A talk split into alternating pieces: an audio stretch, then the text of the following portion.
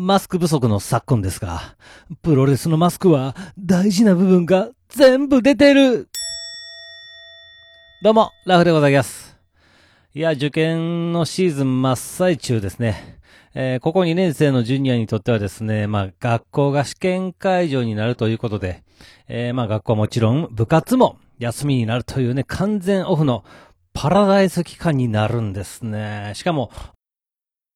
しかもテストは前期後期とありますんで、2回もこのパラダイスがあるわけです。で、えー、この平日休みを利用して、まあ、鎌倉だとか、あディズニーランドとかに行くって、えー、言うとるわけですわ。でね、まあ、ディズニーランドには、あ吹奏楽部のね、まあ、トランペットとトロンボーンのパートが一緒になっていくということらしいんですが、なんと、わざわざ全員でお揃いの服を着ていくということでございます。ほんま、どうですか皆さんつうわけですよ。お揃いの服着て平日にディズニーランドに遊びに行く高校生。そしてジュニアの彼女はトロンボーンのパート。えー、ということは、えー、女子7名、男子3名、うちカップル1名。ねえ、えー、青春のど真ん中。なんかムカつく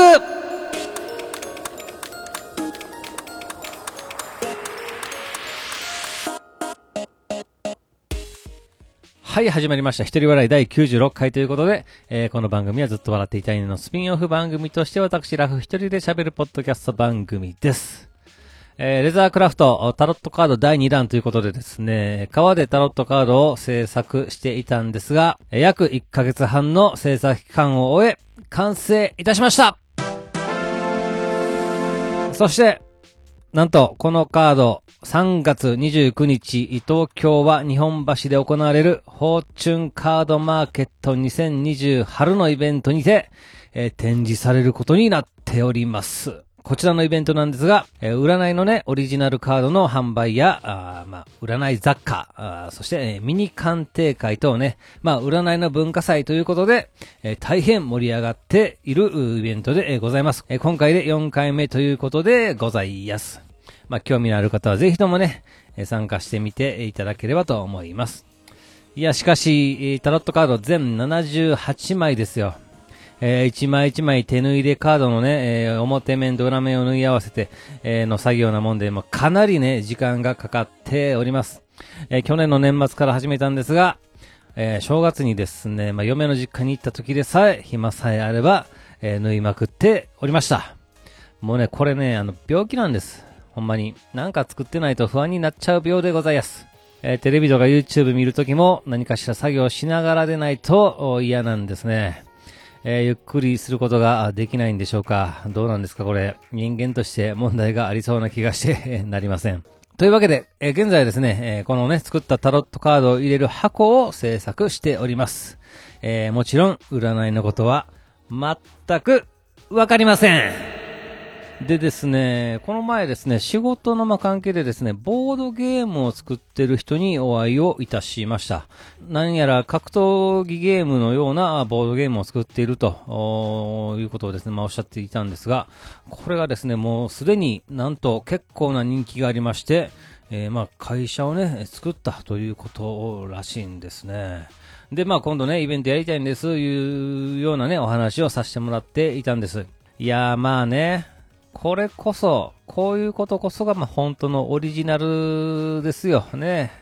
まあ、その分当たったらやっぱ大きいわけですね。私なんて、えー、所詮、こすりにこすられたタロットカードを制作しているわけでございます。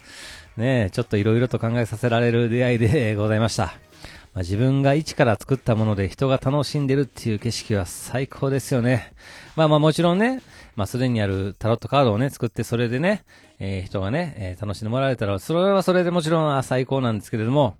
まあそんなこんなでね、ものづくりについて、まあね、この方とお話をしていたんですが、突然ですね、ラフさんと、もしかして関西の方ですかと聞かれたので、いやいやいやいや、そうですよと、宝塚ですよと言ったら、いや、いやいや、私、東奈良です、言うて。いや、そらそらね、もう同じ兵庫県の近場やということでですね、まあ、そっから、いきなり二人して関西弁でございます。えずっと標準語使ってたのは一体何やったんやというような感じなんですけれども。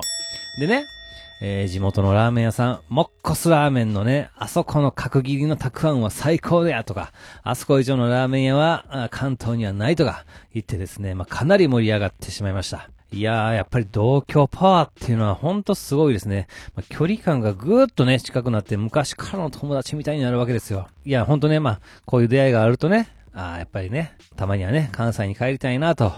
思うわけでございます。まあ、えー、帰ったら帰ったら地元の連れに、お前は東京に心を打った裏切り者って言われますけど、